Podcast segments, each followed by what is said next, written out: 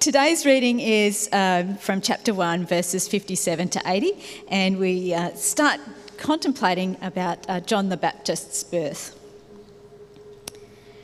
When it was time for Elizabeth to have her baby, she gave birth to a son. Her neighbours and relatives heard that the Lord had shown her great mercy, and they shared her joy. On the eighth day, they came to circumcise the child, and they were going to name him after his father Zechariah. But his mother spoke up and said, No, he is to be called John. They said to her, There's none among your relatives who has that name. Then they made signs to the father to find out what he would like to name the child. He asked for a writing tablet, and, and to everyone's astonishment, he wrote, His name is John. Immediately his mouth was opened and his tongue was set free, and he began to speak, praising God. All the neighbours were filled with awe, and throughout the hill country of Judea, people were talking about all these things. Everyone who heard this wondered about it, asking, What then is this child going to be? For the Lord's hand was with him. His father Zechariah was filled with the Holy Spirit and prophesied. Praise be to the Lord, the God of Israel, because he has come to his people and redeemed them. He has raised up a horn of salvation for us in the house of his servant David, as he said through his holy prophets of long ago. Salvation from our enemies and from the hand of all who hate us, to show mercy to our ancestors and to remember his holy covenant, the oath he swore to our father Abraham to rescue us from the hand of our enemies and to enable us to serve him without fear in holiness and righteousness before him all our days. And you, my child, will be called the prophet of the Most High, for you will go on before the Lord to prepare the way for him and to give his people the knowledge of salvation through the forgiveness of their sins. Because of the tender mercy of our God, by which the rising sun will come to us from heaven to shine on those living in darkness and in the shadow of death, to guide our feet into the path of peace.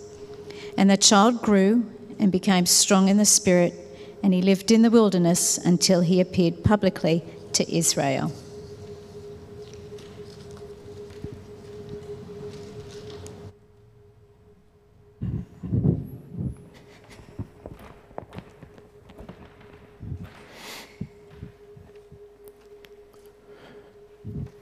We should really be uh, thanking Pastor Jonathan that he sets out the text that I'm going to to be talking on because it once took me a year to get through Ephesians, which only has six chapters. so this is a lot faster than I'm used to, to preaching through a text. Um, well, it's nice to be with you. My name is Stephen Cole. I'm a, a youth and young adult pastor that gets to to serve here, and it's an absolute uh, pleasure and an honour for me. Uh, to speak God's word um, to you.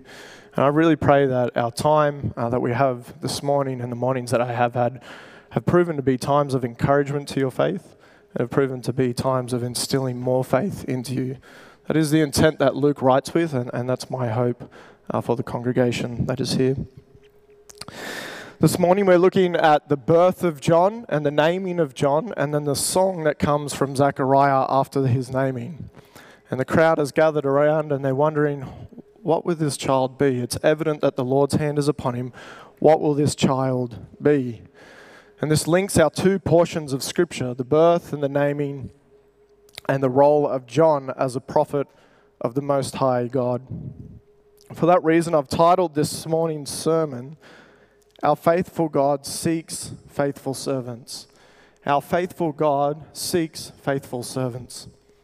And that is because we're going to learn three things as we move through the text. Number one, God's highest priority is to bring people to faith in His Word. If you're wondering what's the goal and the aim of God, it is to bring you to faith in His Word. Number two, faith is the means by which we receive salvation. That's actively trusting in God's Word and is the means by which we receive and we hold on to the salvation that God has for us. And thirdly, God's salvation delivers us from a life of sin into worship in freedom. We could look at this at the other way through the eyes of Theophilus and Luke, who is writing to him. Luke doesn't want Theophilus just to be well informed about the teachings of Jesus. That isn't his goal. He doesn't want him to just be academically smart. He wants him to put faith, to put trust in what he is learning about Christ. Luke wants Theophilus to know the means by which he can hold on to this salvation is through the faith which he will receive in understanding. And he also wants Theophilus to know that sal- salvation it delivers us from our past lives to worship God. Theophilus, who, who once didn't know God, can now come and know him. And he can leave the pagan life that he had and now come into a relationship with God to serve him the rest of the days of his life in worship to him. And so, if we personalize this, God's ultimate priority with you is to bring you to faith in His Word, that you would receive salvation and that you would walk in that salvation and worshiping God all the days of your life. That is the beauty of what God is doing. And with that, we're going to pray and then we're going to move into the text. Heavenly Father, I pray that these words would be clear and that they would be your words. Father, we thank you for John and his ministry. We thank you for your patience with Zechariah. And we ask, Lord, that you would show us what it is that you want us to know in each one of our personal lives, that we might live for you. In your name, Amen. When the angel first appeared uh, to Zechariah in the temple, he said this to Zechariah. He said, Elizabeth, your wife, she's going to bear you a son. You're going to call him John. And there's going to be so much joy and delight, and many are going to rejoice at his birth. And so we meet the birth of John how? We've got the family, we've got the friends, you know, they're all coming around. They're like, Yay, baby's here, baby's arrived. Like we always do every time a baby arrives. And we have this elderly lady, Elizabeth, who's old enough to be John's grandmother. And I'm sure she is weeping with tears of joy because the Lord has finally taken her disgraces away from the people. And I'm sure that her family and friends are weeping with her as they look upon what is happening. John, according to the Levitical law under the Old Covenant, he's to be circumcised on the eighth day. And at that time, he was being given the name Zechariah. There are two things that we need to know about this. First of all, it is not a common practice to name your child at the circumcision date. That's not a common practice, that's an anomaly in the text. And secondly, traditionally, the son is never usually named after the father. He was normally named after the grandfather. It's another anomaly. And the way that I'm able to understand this unfolding drama is that the family and the friends have assumed the name Zechariah upon the child because he has been unnamed for eight days. Zechariah, as we know from the text, he's an old man. He's technically the grandfather to the child, if you want to go from an age perspective. And 59, verse 59, can be read, and they were naming him or they were calling him Zechariah. Not that it was official time of naming, but they were assuming the name upon him. They were taking that upon themselves. Classic family friends telling you how to parent and what to do when your child arrives. And we still do this kind of stuff today. And so here we have this child born of a prophetic fulfillment. But the prophecy has not quite found its full fulfillment, for John has not been named. The angel said his name will be John. And so, why the wait? Why the eight days of lingering for Zechariah and Elizabeth? And so, we look at this drawing out and we wonder is this a skepticism? Is this perhaps something that they're putting down to a coincidence? And I think how many times have we received answered prayers and we're like, I'm just going to put that down to coincidence. I was praying for it, but it might just came about anyway. Is this what we're looking at?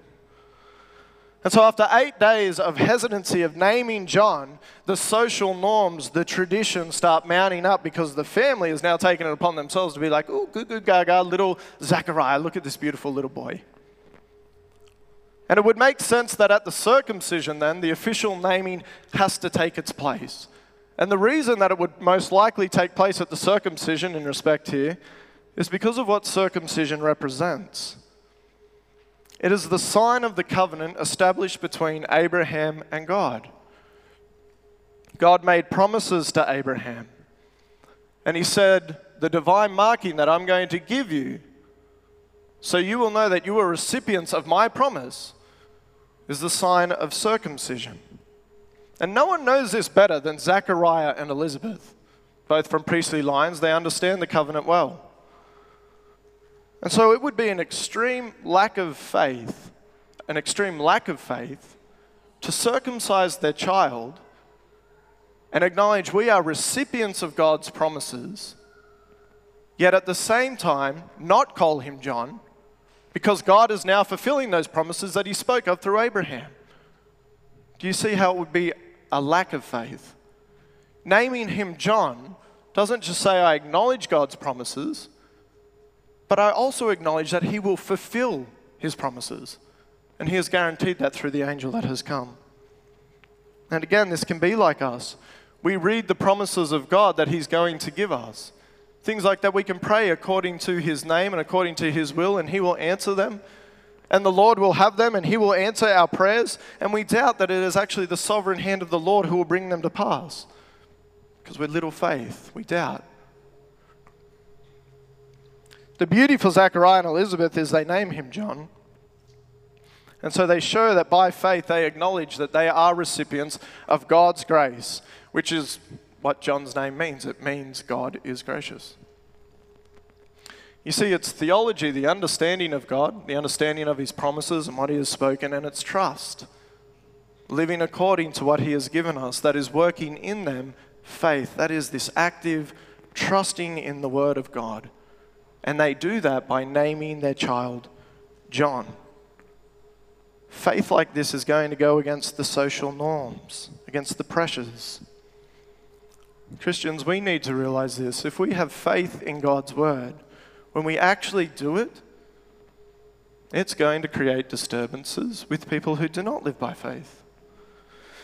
They're going to want to get you to go along with society or the general masses, and you're going to have to make critical, practical decisions in your life to say, I won't listen to what others say because I'm going to do what my Lord has asked me to do. Those times will come.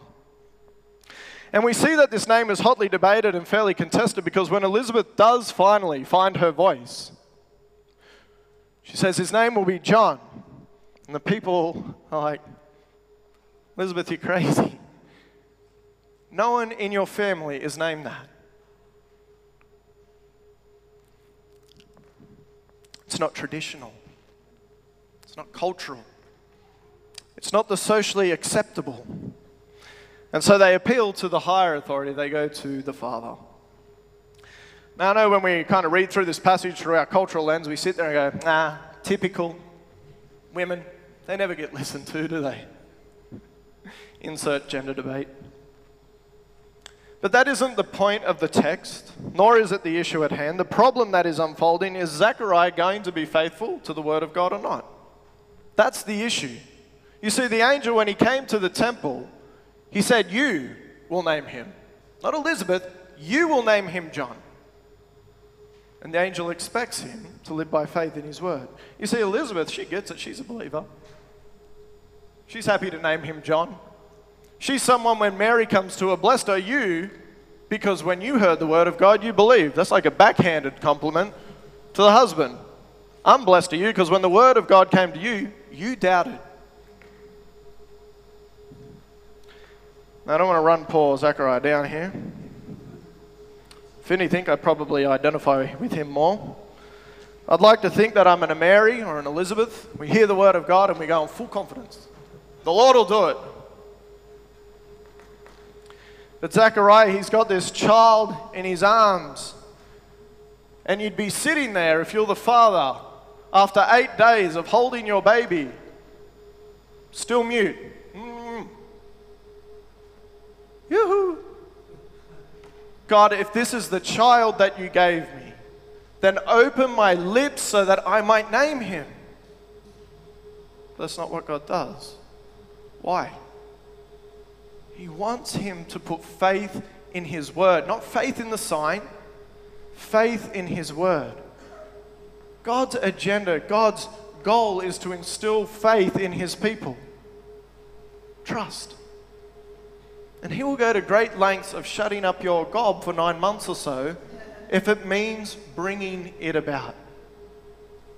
You see, God is less concerned about your circumstance, and He's more concerned about you leaning and trusting on Him. He will happily compromise and jeopardize your circumstance to bring about trust and reliance in Him. God is good, He is faithful, but it's not always going to be a safe ride. And the reason that He is willing to do this, we sit there and we think this is quite mean. Faith in God is the way in which we receive the salvation of God. Faith in God is the way in which we come into a covenant relationship with God.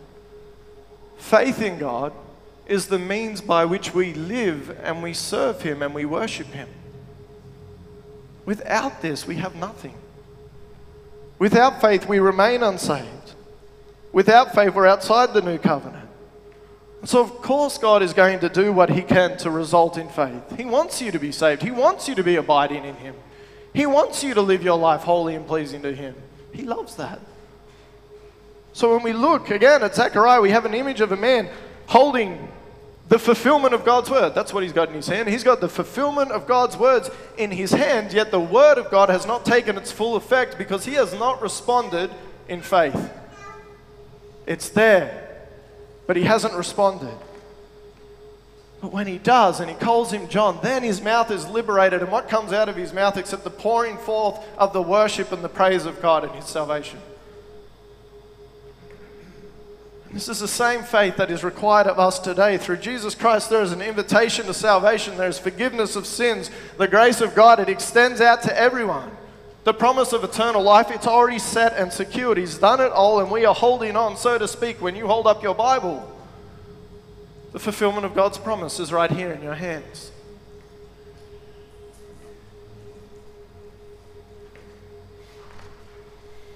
But if all you do is ever hold it in your hands, and you never act in faith, you never called the baby John, so to speak. Will your belief in the Word of God be proven to be faithful that actually lives a life according to it? Because those are the people in whom salvation is having its full effect, who trust in the Word of God and by faith live according to Him as the new covenant people.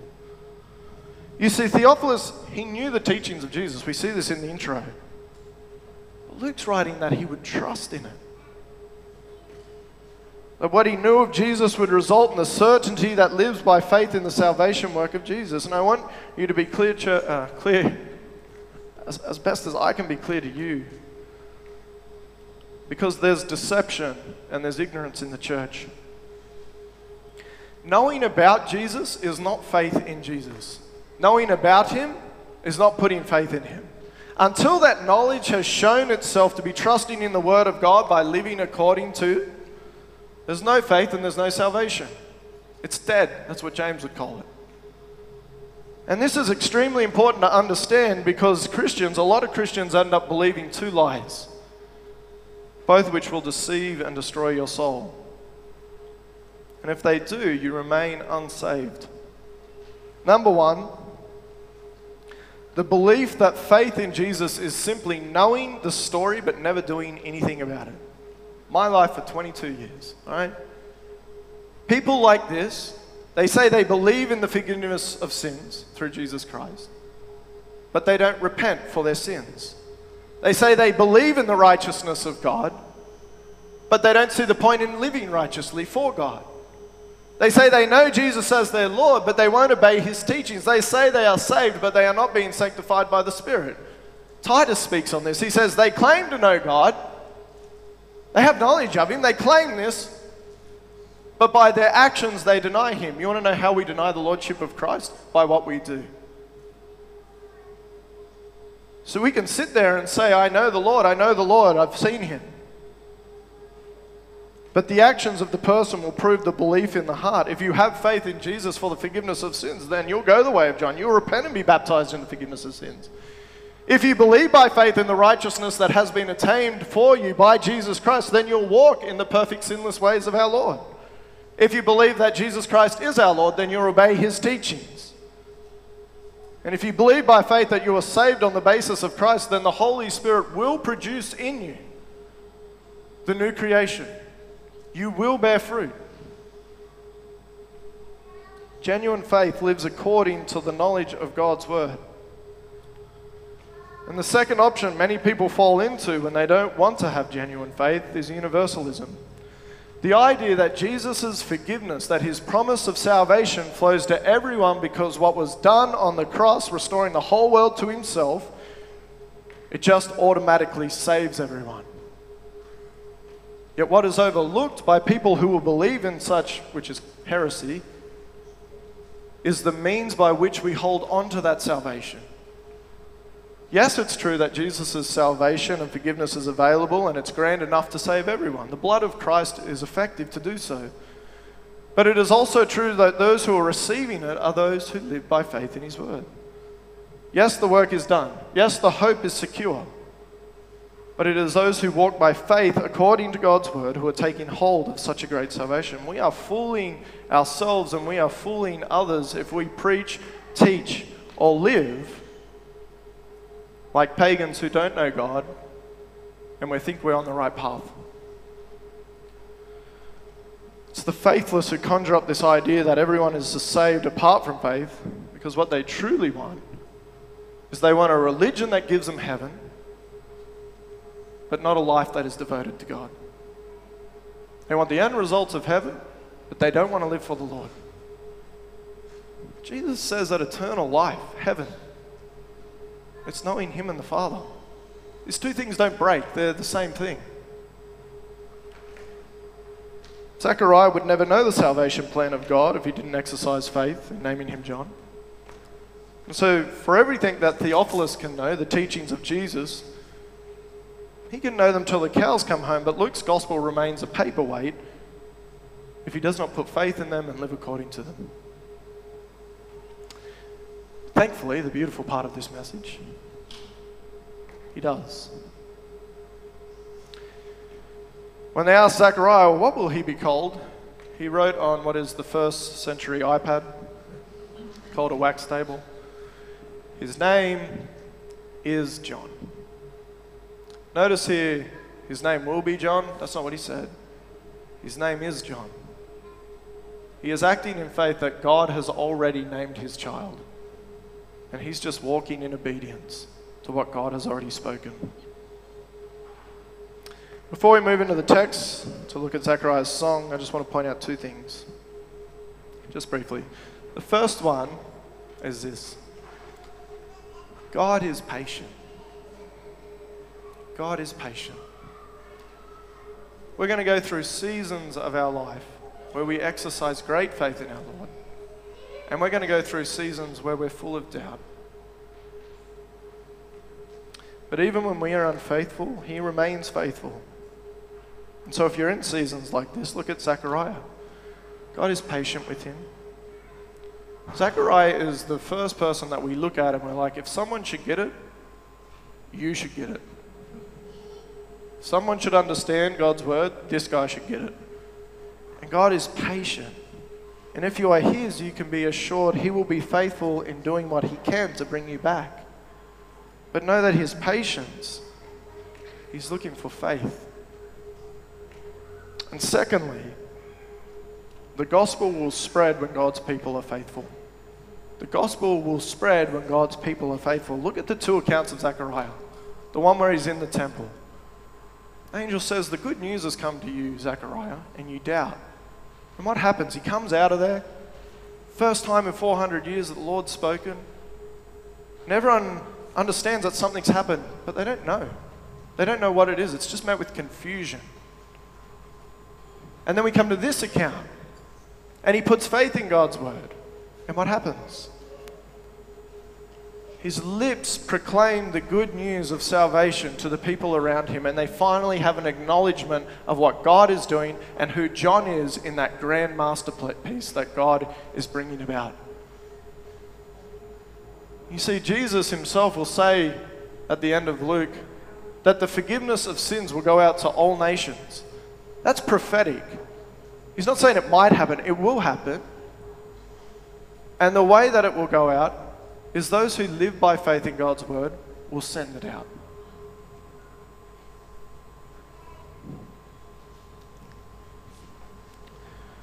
We'll now move into the song, verses uh, 67 to 79. This song is really beautiful. I wish I could capture it better for you. But you can cut it into two different ways. The most logical way when you read it off the paper, just to read it linearly, and you make it the divide at 76. And the reason that you make the divide there is because Zechariah is singing the praises of what God has done. And then at 76, he shifts gears and he starts to talk about his son and who his son is in light of what God is doing. It's really quite beautiful because what you'll watch is also the vocal, kind of the outlook, sorry, it goes from past into this future promise. It's a really lovely thing to read. There is another way to read this. This is the way we'll be looking at it this morning. It presents itself as a chiasm. Now, what is a chiasm? Let Google teach you. A chiasm, it's a repetition of ideas that are laid out and then they're reversed and laid out backwards again. And the point is so that you can easily remember what's happening. But it's also laid out that way because what's in the middle, what's in the core of the song, is what Luke wants you to fixate on. Now, I'm trying to put this up for you. Oh, good, works. So, when we look at the text, what you have at the top of the song and what you have at the bottom of the song, God visits his people. At the bottom, you've got a future look. God is going to visit his people. This is how the song lays itself out. How will he visit? His king will bring about salvation when he comes. What will that salvation be? If we look down the bottom, so the colors coordinate to the two parts. Salvation will be for the forgiveness of sins in the yellow. Now, in the red, how do we know? The prophet spoke of this. Well, now the bottom, red, and John is a prophet along with those of the old who is showing you the way. Salvation will bring deliverance. What is that salvation? It's a deliverance in which we can now worship Him unhindered. Centerpiece. What is his big point? He is doing this according to the covenant with Abraham that he confirmed on an oath. That's the crux of the song. That's the point he wants you to get. And so the way I want to look at it is go from the middle, and then we're going to expand ourselves outward. In the promises of the Abrahamic covenant, God said to Abraham, You are going to have descendants. Nations are going to come from you. People, lots of people. Kings are also going to come from you. There's going to be a political authority that you're going to have that comes from your lineage. And on top of that, you're also going to inherit land. So, what we have is we've got God's people under God's authority living in God's land. That's actually a big summary of just the whole Bible if you read the whole thing.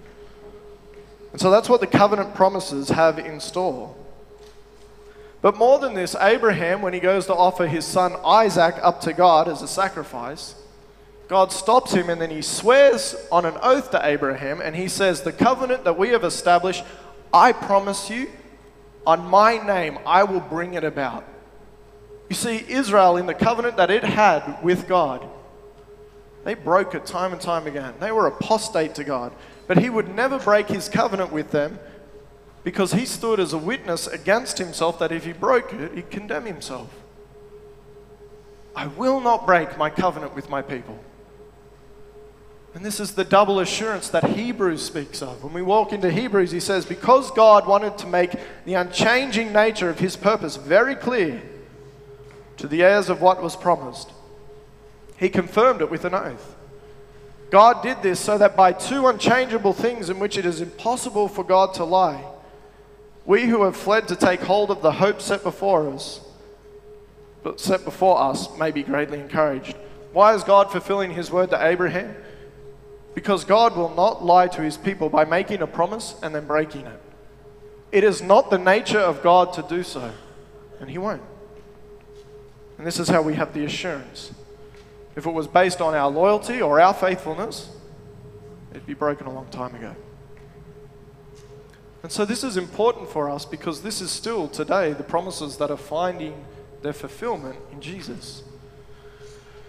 And so before we move on to the next outer layer, we need to talk just briefly about the expectation of the fulfillment of the promise.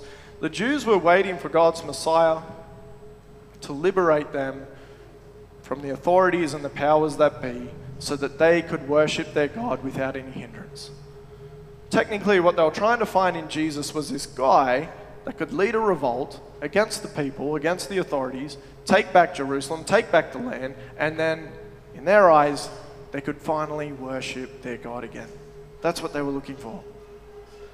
And when we read this next section coming out of the centerpiece, salvation will bring deliverance, we need to read it through the eyes of Zechariah. It must have been extremely frustrating for someone whose job it was to worship God all the days of his life only to find that it gets hindered over and over again by the authorities and the powers that be. And he wants them gone. And he wants them God because he wants to worship God in all freedom and liberty. That's what we love about our country, isn't it?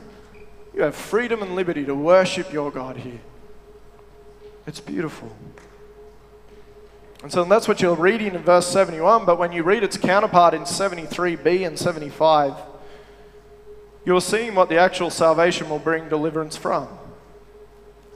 Deliverance from the enemy so God's people can worship Him. Think of Israel, right? God pulled them up out of Egypt for the purpose of, God says, let my people go so that they can worship me. The point of deliverance is that people are free to worship God. The external threat removed Yet, what we find with Israel is a big flaw. The external threat is gone, and the people remain apostate to God and they will not worship Him. Because the true threat, threat the real threat, it's in the human heart. It's sin.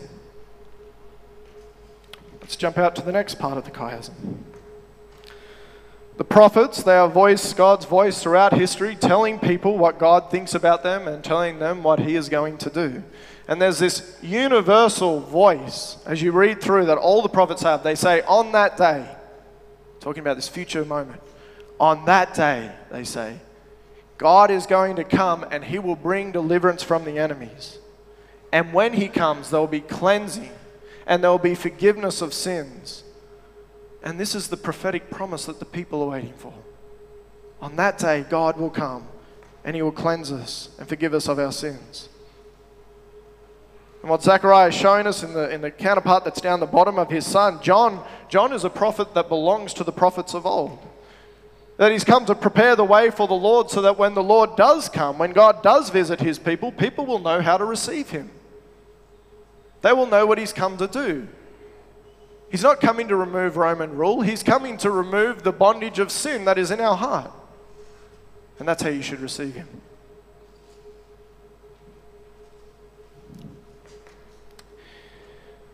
Israel was brought out of Egypt, but their hearts were still back there.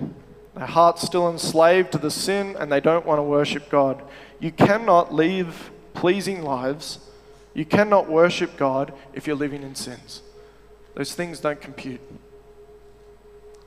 Which brings us to the next section, and we'll move out again. The king is the one who has power to save us from sins. As I said before, part of the Abrahamic covenant, kings will come from Abraham. And there was a king that came from the line of Abraham, and it was King David. And a covenant was established with him and God. And God said, Someone from your lineage, he will rule forever. He will rule over God's people forever. And that is why when we hear from Luke's gospel about Mary's husband Joseph, he's recorded as being from the line of the house of David. It's royal lineage. Of course, we learnt last week Joseph isn't actually the true father of Jesus. God is, and that's what gives him the title Son of God. But Joseph fathered him, and it was important that he was born into a family whose lineage came from David. There's more to this story. If you go back into Israel's past, before they had a monarchy, before they had a king, what they had was judges. And they were trying to establish themselves among the other nations. They were trying to gain their territory, trying to solidify themselves. And what happened was the people, they came to their priest Samuel and they said, What we need, Samuel, to make this happen, we need a king. We need a king like all the other nations. That's what we need. And Samuel, their priest, he looked at him and he said, I don't like that idea. I really don't like it. I'm going to take your proposal to God and I'm going to see what he says. So off the priest goes. And Samuel brings it to God, and God says to him, Let them have a king. Let someone rule over them. And he finished and he said to them, But know this for sure. They're not rejecting you, Samuel. They're rejecting me as their king. They're rejecting me as their king. The rightful king of God's people has always been God, and people always want to reject, even to this day, God as king over their life. People, they didn't want that. I want a human representative. I want someone that's going to come and take charge over me. And God's like, I'm your rightful authority. And what we learn from Israel's history that not even King David, not even the person who God says about him, he has a heart after me. Not even he can rightfully serve God with all that authority and all that power.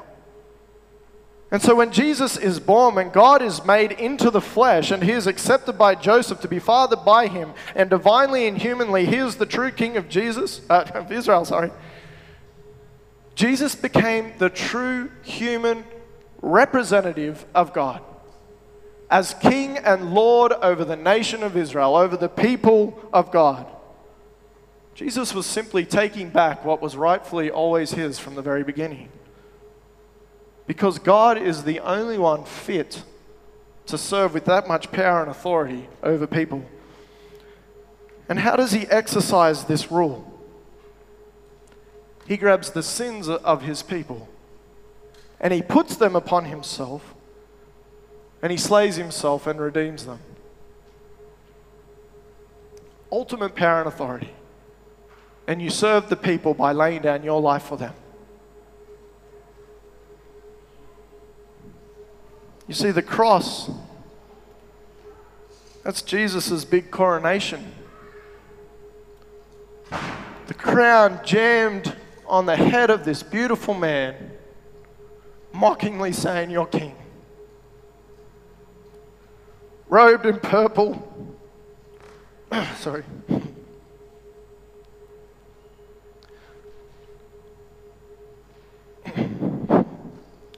and put on a cross.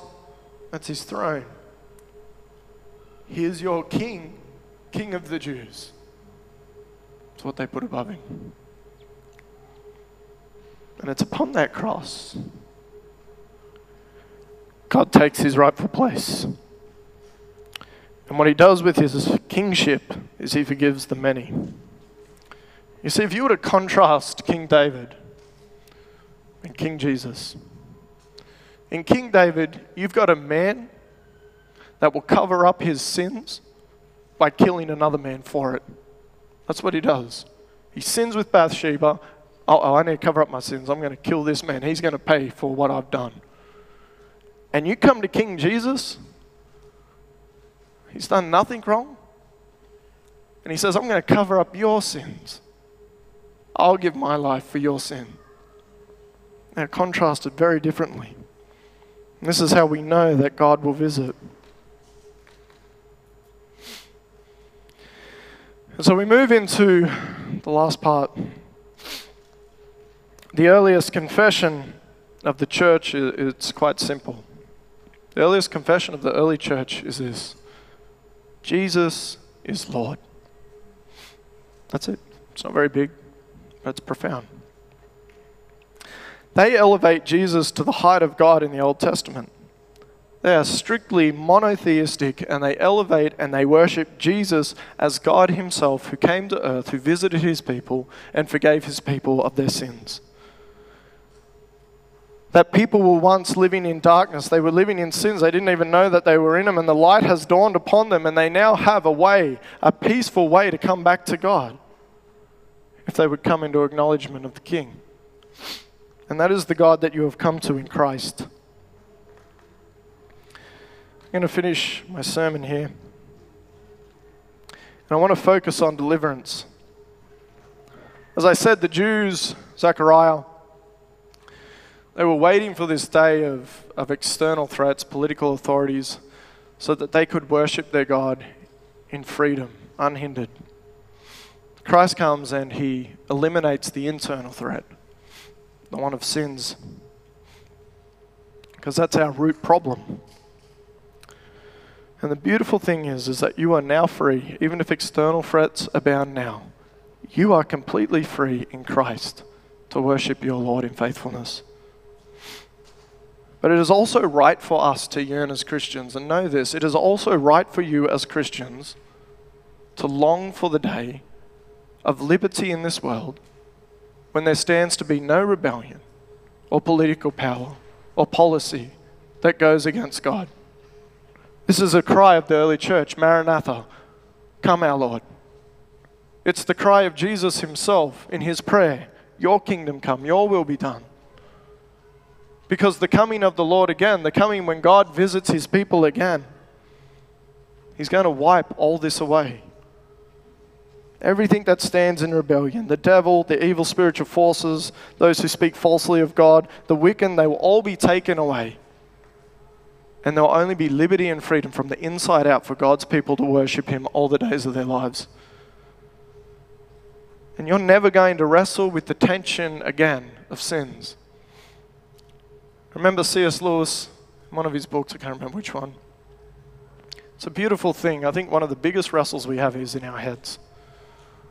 And he was talking about the day that he cannot wait when every thought is pure when he's not weighing up what's right and what's wrong.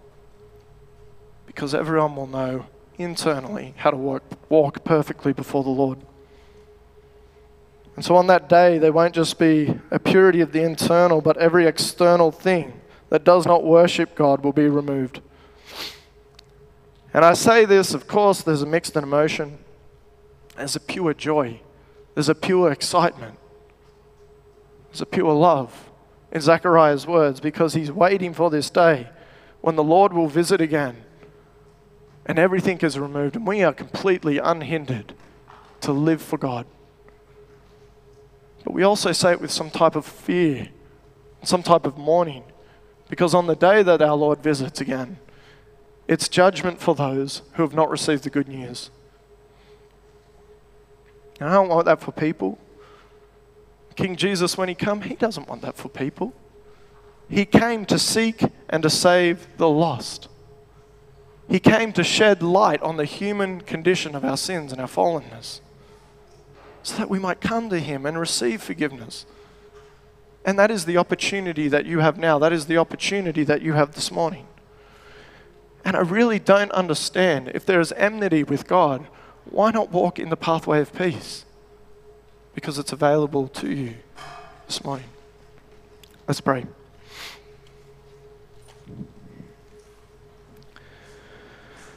Heavenly Father, there is nothing left for those who walk by faith but to worship you and honor you.